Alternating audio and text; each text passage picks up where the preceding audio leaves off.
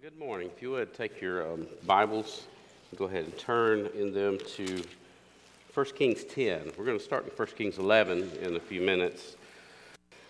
And uh, we'll start back in, with a little bit of a review. Uh, talking to Brent this past Wednesday, he had said maybe I could go back over the Queen of Sheba visit a little bit and bring out some things. I said I think I had a sermon on that a few years ago. Turns out I hadn't, but I had a lot, had a lot of thoughts about it. So um, maybe, the, maybe these will be beneficial to us. We'll just read a few verses here. It says, Now when the queen of Sheba heard of the fame of Solomon concerning the name of the Lord, she came to test him with hard questions.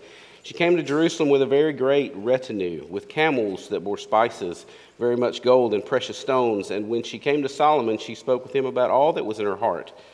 So Solomon answered her all, all her questions. There was nothing so difficult for the king that he could not explain it to her. And when the queen of Sheba had seen all the wisdom of Solomon, the house that he had built, and the food on his table, the seating of his servants, the, the service of his waiters, their apparel, his cupbearers, and his entryway by which he went up to the house of the Lord, there was no more spirit in her. Then she said to the king, It was a true report which I heard in my own land about your words and your wisdom. However, I did not believe the words until I came and saw with my own eyes. And indeed, the half was not told me.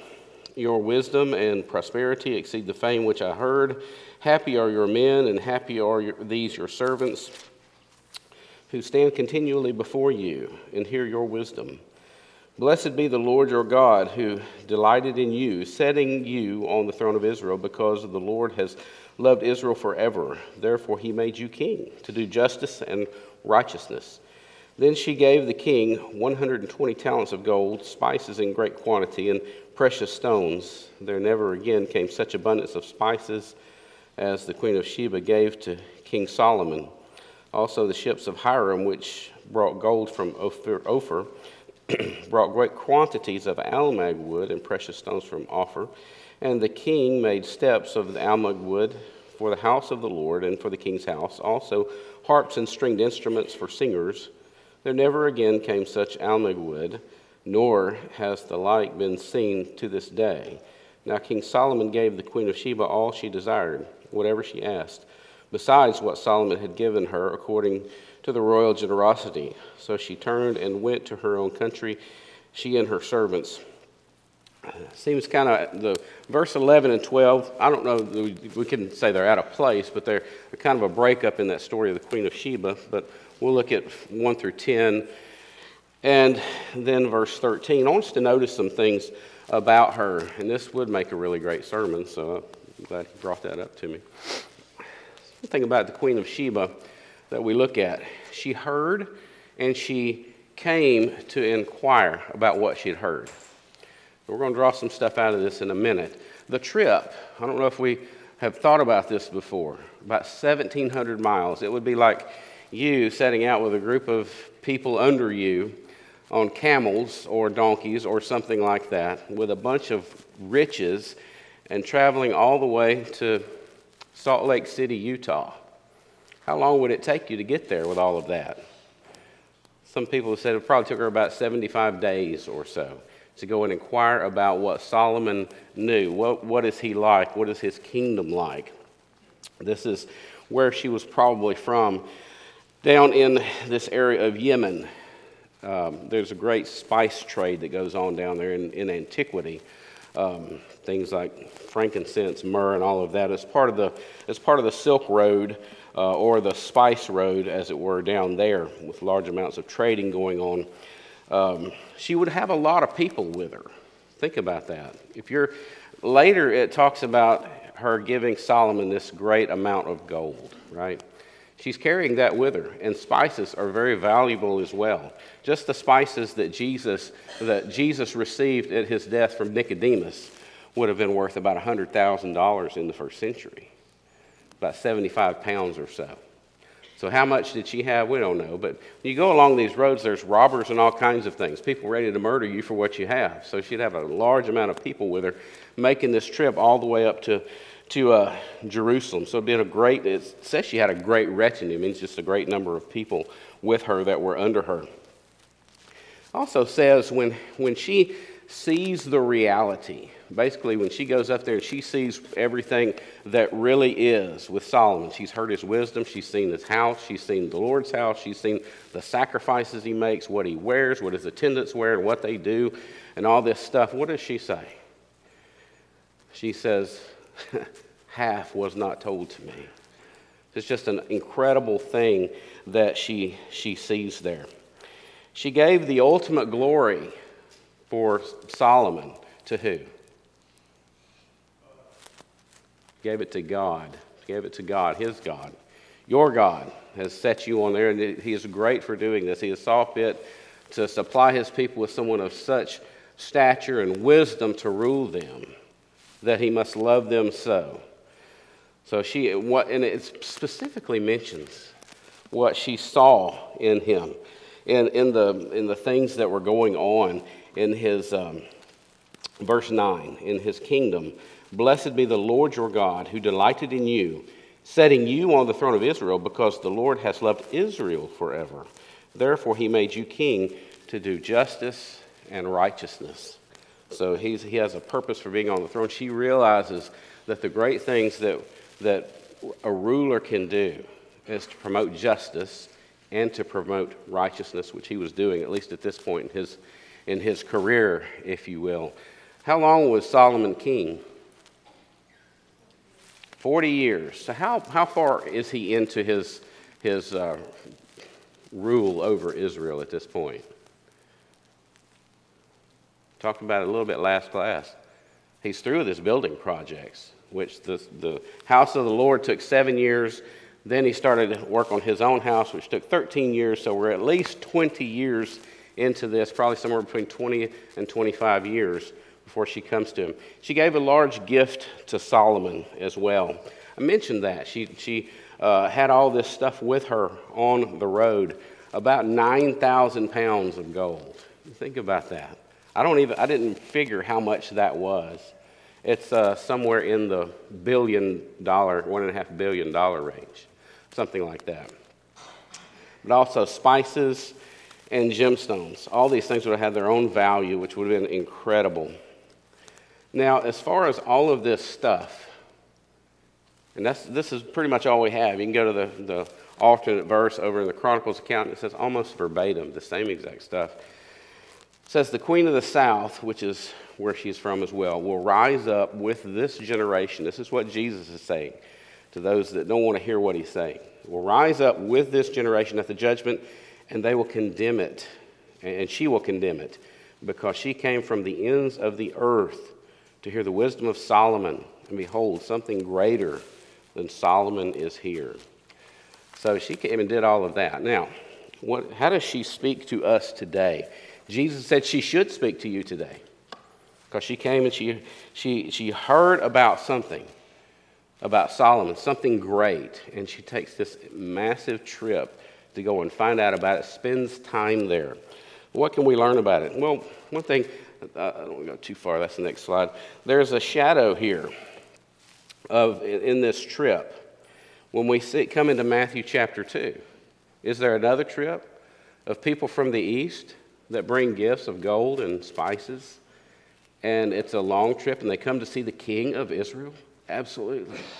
The wise men come and do that. How many do they have with them? We're not sure. It says there's three gifts. Some people say three wise men. I would put forth to you, there would have probably been dozens of people with them because you don't go through the desert, as I've already said, with valuable spices and gold with just three dudes. That would be the height of dumbness. So they're going to come with a great retinue themselves. There's evidence of that too. In the, in the text in Matthew chapter 2, it says, all Jerusalem was in an uproar over the, the wise men coming. You don't get in an uproar over three guys. You get an upper over a great number of people coming. Then where's the one that was born king of the Jews? So we have that thing. Their gifts are the same, both came great distances. Those, and it's those who aren't Jews, right? Coming to inquire about the greatness of the God of the Jews. That's an echo that we're living in. We're not Jews, and yet we're here to learn about the greatness of the God of the Jews, who's now the God who is really the God of everything. Now, when we finally see God in eternity, Will we have a similar experience to the Queen of Sheba? Will we have no breath left in us? Probably. When we go to the other side of eternity and we see God and what He is like, when we see His real house, we talked about the, the, the house of God in Jerusalem and how that it was a type and a shadow of what really is, Hebrews 8 and 9 tell us. We don't have any breath left in us about what we see. What was on this earth is pretty breathtaking, we would admit. What about when we see God's attendants, when we see God's attire? How about when we see God's wisdom? Are we going to have any breath left in us? No, we're going to be in the presence of the one who created all, sustained all, looking out at the universe and the vastness of it that we can't even, we're just beginning to barely scratch the surface on how it all works. And He knows how it all works because He designed it and He keeps it. Our breath's going to be taken away.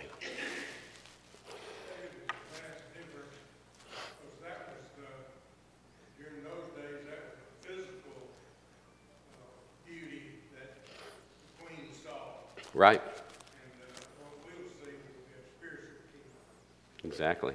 She, Freddie saying that what she saw was the physical beauty. We're going to see the spiritual things. We're going to see really what behind those, all of that, that it's, I guess you would say, sort of based on. We'll come to more of a, a real uh, knowledge of all of those things. We get into the presence of God, I'm sure that we're going to say something like, less than 1% was told to me about the greatness of God. So she is our type in, in that way. Her example of course, will be condemning of us if we don't recognize the greatness of Jesus. That's what Jesus said. We better recognize his greatness. How often, thinking along those lines, about she's going to rise up with this generation and condemn it because she came to hear the greatness of Solomon, yet a greater than Solomon is here. Now, how often, when, you, when you're faced with some, a spiritual endeavor versus a worldly endeavor? How often do we choose other things? Guilty. I need to do better. How often do we put prayer, worship, learning about Jesus on the back burner? Just keep them warm, right? I'll come back to them later. And she's going to rise up and condemn me if I don't change that and she'll condemn you if you are doing the same things. She went back to Sheba. She didn't stay there forever. There's all kind of wild stories. She, she's one of the few things from the, from the Bible that's included in, in, in Islam, Christianity, and uh, the Israelite religion.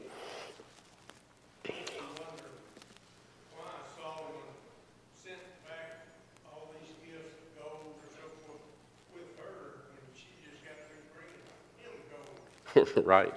Yeah, it's, it's an interesting, interesting thought. So I'm sure there's a lot of stuff out there that we're not, we don't see, but we'll see them, we'll, we'll understand them at some point, um, maybe in the hereafter. But we do know she went back to, back to Sheba. She went back to where she has come from. What did she do? Did she tell others about the greatness of Solomon? Well, I mean, she learned about Solomon that way because people telling her about his greatness. So somebody told her about those things. Did she make Solomon a part of her life somehow?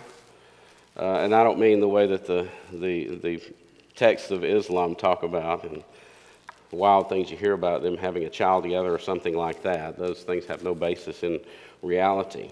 But maybe somehow through trade, if you, if you knew about Solomon and you were ruling a kingdom somewhere and you knew about his wisdom, would you not make him some sort of a de facto advisor to you and send him hard questions again? Maybe so. Do we do that with Jesus? Do we make Jesus part of our life? When there's difficult things in our life, do we go to Him in prayer? Do we, do we go to, to the Scriptures for answers? Those are all questions that, that we need to ask ourselves because if we don't do those things, she'll rise up in the judgment alongside us and she'll condemn us. So, any questions or points about the Queen of Sheba? Just wanted to bring those points out. Thank you for your, your comments. Let's move on with today's topic, which is 1 Kings 11. This is the end of Solomon's reign. And we go down this road with, with Solomon, and it's, you know, he starts out with such promise, and he's building the house of God. He's, he's a king of peace. He's got such wisdom that, that's exemplified in that, that decision about whose child is this. And um, so his fame goes out. People fear Solomon. But he's got this downfall of wanting to uh, appeal to wives, the opposite sex, you might say. It tells us, verse 1, but King Solomon loved many foreign women. We've already been told about one. It's, it's the uh, Pharaoh's daughter. And this goes on to say, as well as the daughter of Pharaoh. So he loves many foreign women in addition to Pharaoh's daughter, which he's already told us that he married her. And it says, women of the Moabites, the Ammonites, Edomites, Sidonians, and Hittites, from the nations whom the Lord had said to the children of Israel, You shall not intermarry with them, nor they with you. Surely they will turn away your hearts after their gods. Solomon clung to these in love and he had 700 wives, princesses, and 300 concubines, and his wives turned away his heart. That's just hard to imagine, isn't it? I'm just going to tell you now, I would have trouble if I sat down with pen and paper naming all the people that I know, that I knew their names. I'm not talking about faces, I can remember faces, but being able to draw a name. Oh, I have trouble here, right? Some of you I don't know very well because we're relatively new. We came during COVID and everybody's wearing a mask, so you only know what their eyes look like. And they take off the mask and you're like, whoa, that's so different. But I just, and we're just about 250 people. I don't know that I could name a thousand people that I knew. He's married or they're his concubines. The closest relationship you're supposed to get on this earth, a thousand. And it's just, it's just uh, amazing certainly someone with the wisdom of God could, could sit down and say, maybe this is not such a good idea after maybe you've exceeded the number that your father had, which was in the range of six to eight, somewhere in there. I can't remember how many David had. It was a, at least six. But it possibly speaks to Solomon's view of his, his own power in some way. You know, he's, he's, uh, he needs to have his hand in all these other nations, right? Uh, now it says in verse 2, uh, the end of verse 2, Solomon clung to these in love. We often make something out of that. Like there was some, uh, he, just, he really loved every one of them. There's a thousand. It's, that's not really, I don't know how, how possible it is to think about Solomon loving a thousand women in the way that we conjure up the love of a wife or the love of a husband. That's going to be very difficult. And sure enough, this word uh, is, a, is a very broad ranging word. It's a very broad word. Um, has a semantic range, I guess you'd say, is how they, how they word it. The, the, the Hebrew word is Ahab, which I find interesting based on King Ahab, but the word Ahab means love, but it's got this, this, this is just what Brown Driver Briggs says about that word. It's affection, both pure and impure, divine and human. Human love to human object as opposed to hate. It can be of a love to a son, a mother in law, a man's love to a woman or a wife, but also of carnal desire, of loving a paramour. Now, paramour, I didn't know what that was, so I had to look up paramour, and it's bad to have to look up a definition of something that's in the definition. But it basically means some an, another partner that you have an illicit relationship with. Maybe that's an older word, and a lot of you know it, and I don't. So I may feel, need to feel dumb about that. A woman's love to a man, uh, of love of a slave to a master, of an inferior to a superior, love to a neighbor, uh, love to a stranger, love of a friend to a friend. So it has this range, right? And I don't know, there's this, there's this thing in me that looks at this and says it's, it's more this carnal desire that he has for all of these different uh, wives and concubines. So I don't know what anybody thinks about that. I know we, we look at love as this one word, but the Hebrew word that's used here is just so diverse that it's hard to say exactly how he felt about these. Anybody have any thoughts? Nobody wants to tackle that question, I see. All right, well, well, we'll leave it there. Uh, we can say that certainly somebody mentioned Deuteronomy 17 last time, and I think that it would, it would be, a, be an interesting exercise to look at the things that's listed there that a king should and shouldn't do, and then hold up Solomon. He starts off very well, but hold up his life and what he does, and how he just goes against all these directives that a king is supposed to meet up with that he doesn't do. So. We're told his wife shift his allegiance, right? Um, chapter 11, verse 4 says, For it was so when Solomon was old that his wives turned his heart after other gods, and his heart was not loyal to the Lord his God, as was the heart of his father David. For Solomon went after Ashtoreth, the goddess of the Sidonians, and after Milcom, the abomination of the Ammonites. Solomon did evil in the sight of the Lord and did not fully follow the Lord as his father David then Solomon built a high place for Chemosh, the abomination of Moab, on the hill uh, that is east of Jerusalem, and for Molech, the abomination of the people of Ammon. And he did likewise for all his foreign wives, who burned incense and sacrificed to their gods. So at the beginning of your reign, you're building the temple of the Lord, pouring all that time over seven years into that.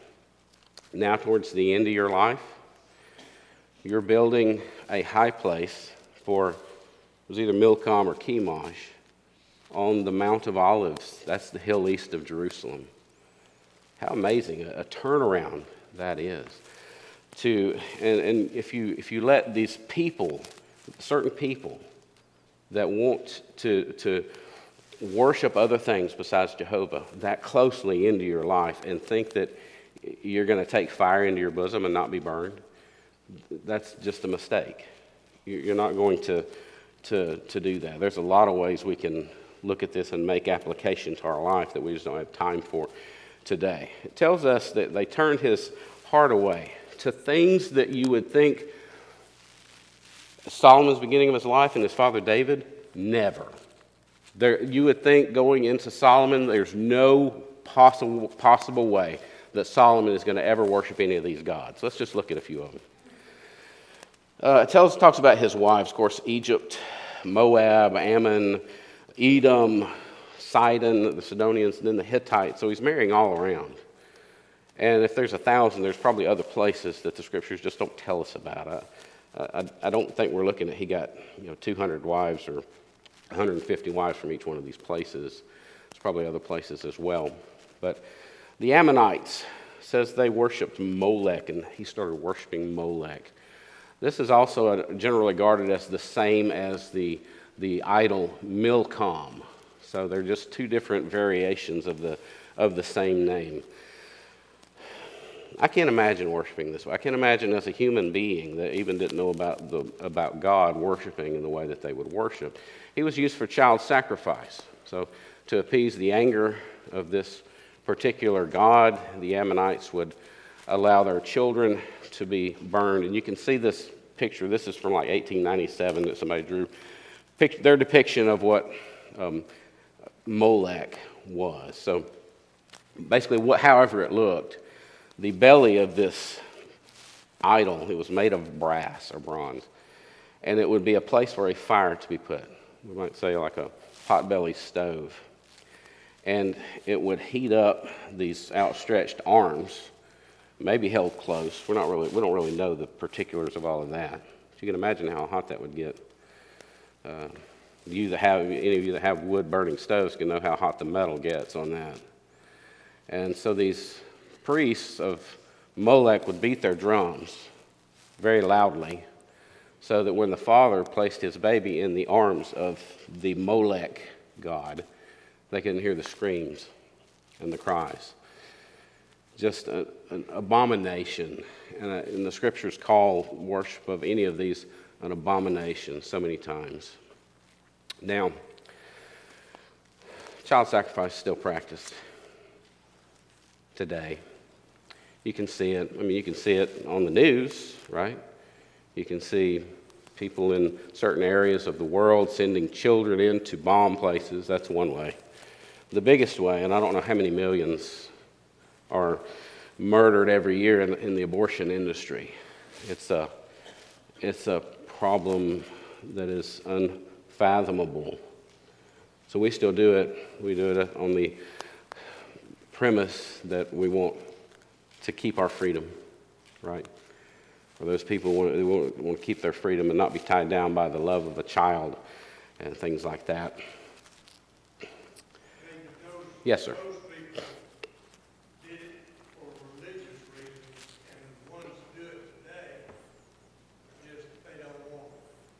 They don't want them. It's a, it's a religion of self, a religion of selfishness.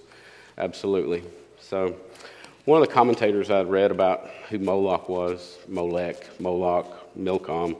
Topheth is another name for him. Topheth is Milcom, which was made of brass, and they heated him from his lower parts and his hands being stretched out and made hot. They put the child between his hands, and um, it was burnt when it vehemently cried out. But the priest beat a drum that the father might not hear the voice of his son and his heart might not be moved. We see, you know, this mentioned burning children in the fire to Molech in multiple places in the scripture. Somewhere they made, it's put specifically, they made their children pass through the fire, which is this idea of, we don't know a lot about these things, them making them pass through a fiery place but come through alive. Um, just very strange. I don't know if we'll ever understand all of these things, but they're, they're hard to study. It says he worshiped the goddess of the, or the goddess of the Sidonians, Ashtoreth. Uh, also has other names, Asherah. You see Asherah poles and that type of thing throughout the Judges. And Astarte is another name for this particular goddess or idol. Um, she's would be considered the female counterpart of Baal. And Baal is a is a God that's supposed to bring forth the water to make sure your crops are okay, but you worshiped Baal by sex, right? And so this was the female counterpart of it. With Baal, men would go and worship to a priestess of Baal. This women would go and worship to a priest of Baal and have relations with that priest, I guess, to bring the rain. I couldn't find out about all of that, but she was considered a fertility idol. So, also, an abomination, right? Also mentions Chemosh, the god, god of the Moabites, detestable god of the Moabites, I believe it says. Um, he was a military idol. You can see how that this would appeal to a king, right? So, human sacrifice of conquered enemies is what they practiced. And this is a, a few places in, in history that writings have been discovered um, on, on stone where that the enemies of a certain place that were conquered were all burned or sacrificed to the god Chemosh of the Moabites. Um, now, in, back in the book of, of Judges, this is what is said about Chemosh, and this is Jephthah saying this in, in the Judges. Jephthah's looking and he's talking to he's talking to the Ammonites here actually. So there was some overlap of Chemosh with Moabites and Ammonites. And he's recalling the time when Israel came out of Egypt and they're passing through their land, right? And uh, he says, Do you not possess what Chemosh your God gives you to possess? So whatever the Lord our God has driven out before us, we will possess it. So he's, he's kind of making a comparison to things so that they can understand. This is one of the few um, images of Chemosh. At least they think that's Chemosh. You see the spear in his hand. So these are the gods that Solomon set up to worship all around Israel on the high places, and then a high place just across the valley from the house of God on the Mount of Olives, uh, a high place there as well. Well, there's consequences to that. Anybody have any thoughts on these particular gods and worshiping this way?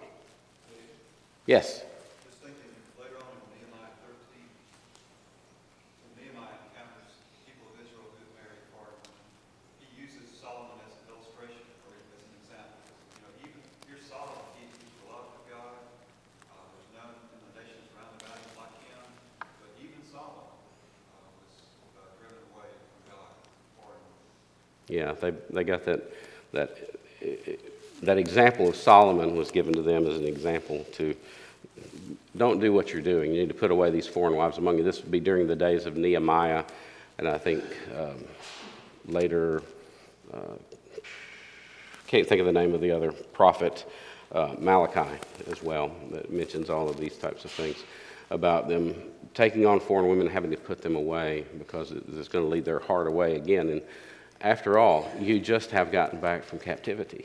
not a good time for, for this. If there, if there is ever a time, there's not. So, so it has some consequences for this. Um, God has, you got to remember, this is not just uh, some simple thing. God has appeared to Solomon how many times already?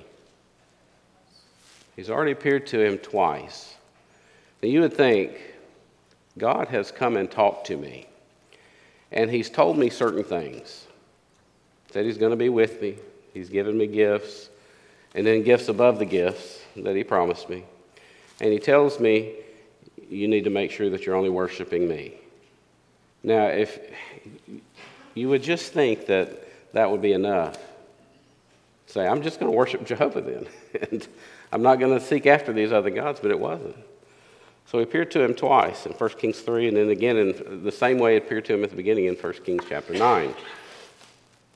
Now, God, war- he had warned Solomon about the very thing he did over in chapter 9, 1 Kings chapter 9. If you'll turn back there, we'll read it, verses 5 through 9. It says, Then I will establish the throne of your kingdom over Israel forever as I promised David your father, saying, You shall not fail to have a man on the throne of Israel.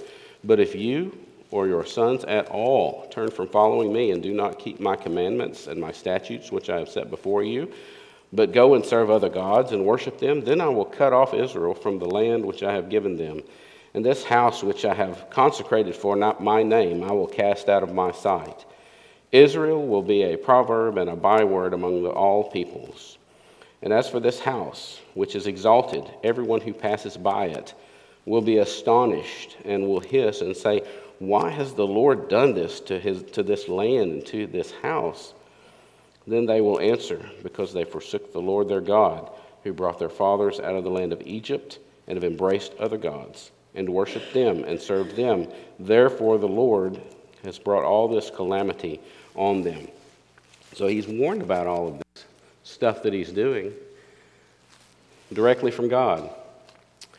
And he's told them, God's going to remove part of the kingdom because you've done that. I've already warned you about it. With that couple chapters back, but earlier in your life. And some peace began to go away. That's the rest of this chapter 11, if you want to turn back with me. That's the rest of chapter 11, is how peace began to depart. Starting here in chapter 11 and verse, verse 13 says, However, I will not tear away the whole kingdom. I will give one tribe to your son for the sake of my servant David and for the sake of Jerusalem, which I have chosen. I want to back up a little bit because I feel like I've skipped over a little bit here. Verse 11 Therefore the Lord said to Solomon, Because you have done this and have not kept my covenant and my statutes, which I have commanded you, I will surely tear the kingdom away from you and give it to your servant. Nevertheless, I will not do it in your days. For the sake of your father David, I will tear it out of the hand of your son. However, I will not tear away the whole kingdom. But I will give one tribe to your son for the sake of my servant David and for the sake of Jerusalem, which I have chosen. So it's at this point that some of the peace began to go away, starting in, we're going to read about it in verse 14. Enemies rise up against Solomon. Remember, remember his was a reign of peace by and large, but towards the end, it started going away. Hate a person named Hadad the Edomite in verse 14 is risen up. It says, Now the Lord raised up an adversary against Solomon, Hadad the Edomite. And it goes and tells us about the history of Hadad and maybe why he would have just hated the kingdom of Israel because of David. Uh, verse uh, 11 says, He was a descendant of the king uh, in Edom for it happened when David was in Edom that Joab, the commander of the army, had gone up to bury the slain, and after he had killed every male in Edom. because for six months Joab remained there with all Israel until he had cut down every male in Edom. That Hadad fled to go to Egypt, he and certain Edomites, his father's servants, with him. Hadad was still a little child. Then they arose from Midian and came to Paran, and they took men with them from Paran and came to Egypt, to Pharaoh, king of Egypt, who gave him a house and portioned food for him and gave him land. And Hadad found great favor in the sight of Pharaoh, so that he gave him his wife, uh, the, gave him as wife the sister of his own wife, that is, the sister of Queen Tahpenes. Then the sister of Tahpenes bore him Genubath, his son, whom Tahpenes weaned in Pharaoh's house. And Genubath was in Pharaoh's household amongst the sons of Pharaoh. So when Hadad heard in Egypt that David rested with his fathers, that Joab, the commander of the army, was dead, Hadad said to Pharaoh, Let me depart that I may go to my own country. Then Pharaoh said to him, But what have you lacked with me? Then suddenly you seek to go to your own country. So he answered, Nothing, but do let me go anyway. So we're not told exactly what he does, we're just given his backstory, his origin story, you might say. And we don't know exactly how he was opposing Solomon in his days. But he goes back to the beginning of his reign. Maybe there's this, this revamping of the Edomite kingdom under Hadad, and he's going to really make it his business to try to bring Solomon down later in his life. But of course, that was from the hand of God, the scriptures sort of speak to. Also talks about Rezin of Zobah. That's the longest story in 14 through 22. This is just three verses, 23 through 25. It says, And God raised up another adversary against him, Rezin, the son of Eliada, who had fled from his Lord, Hadadezer, king of Zobah. So he gathered men to him and became captain over a band of raiders. When David killed those of Zobah, and they went to Damascus and dwelt there, and reigned in Damascus. He was an adversary of Israel all the days of Solomon, besides the trouble that Hadad caused. And he abhorred Israel and reigned over Syria. So this guy moves up to the north to Syria and is constantly leading raids against them. We're also talk, told about Jeroboam, son of Nebat. This one goes on for a long time, verse 26 through 40. Jeroboam, um, just to give you a quick rundown of him, he was just a regular guy. He was a of the tribe of Joseph, of the tribe of um, Ephraim, right? So there was this hole in the wall in Jerusalem, city of David, and Solomon sought to, to repair it. So he gets the men of, of Joseph's tribes to do it. Well, Jeroboam is a pretty good worker, and he puts him over all of these men as they were repairing this wall. Well, when he's going home from the repair of the wall, he meets someone named Ahijah the Shilonite, who's a, a um, prophet of God. Ahijah tears his cloak that he's wearing into, into 12, uh, 12 pieces. And he gives 10 of them to Jeroboam and tells him, You're going to be over 10 of the tribes, over Israel. And Jeroboam would be made king over Israel, that he's tearing some of them away from Solomon. But the house of David was going to retain one tribe and it will and I will afflict the descendants of David because of this. Verse 39. I wanted to move forward and handle this in the, verse 38. Then it shall be, if you heed all that I command you, walk in my ways, and do what is right in my sight, to keep my statutes and my commandments, as my servant David did, then I will be with you and build for you an enduring house, as I built for David, and I will give Israel to you.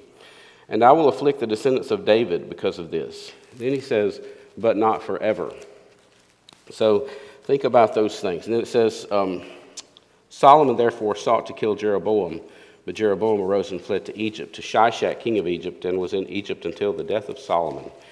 And so that brings, when Solomon dies, Rehoboam comes to the throne. Jeroboam, we'll see about that maybe the next class.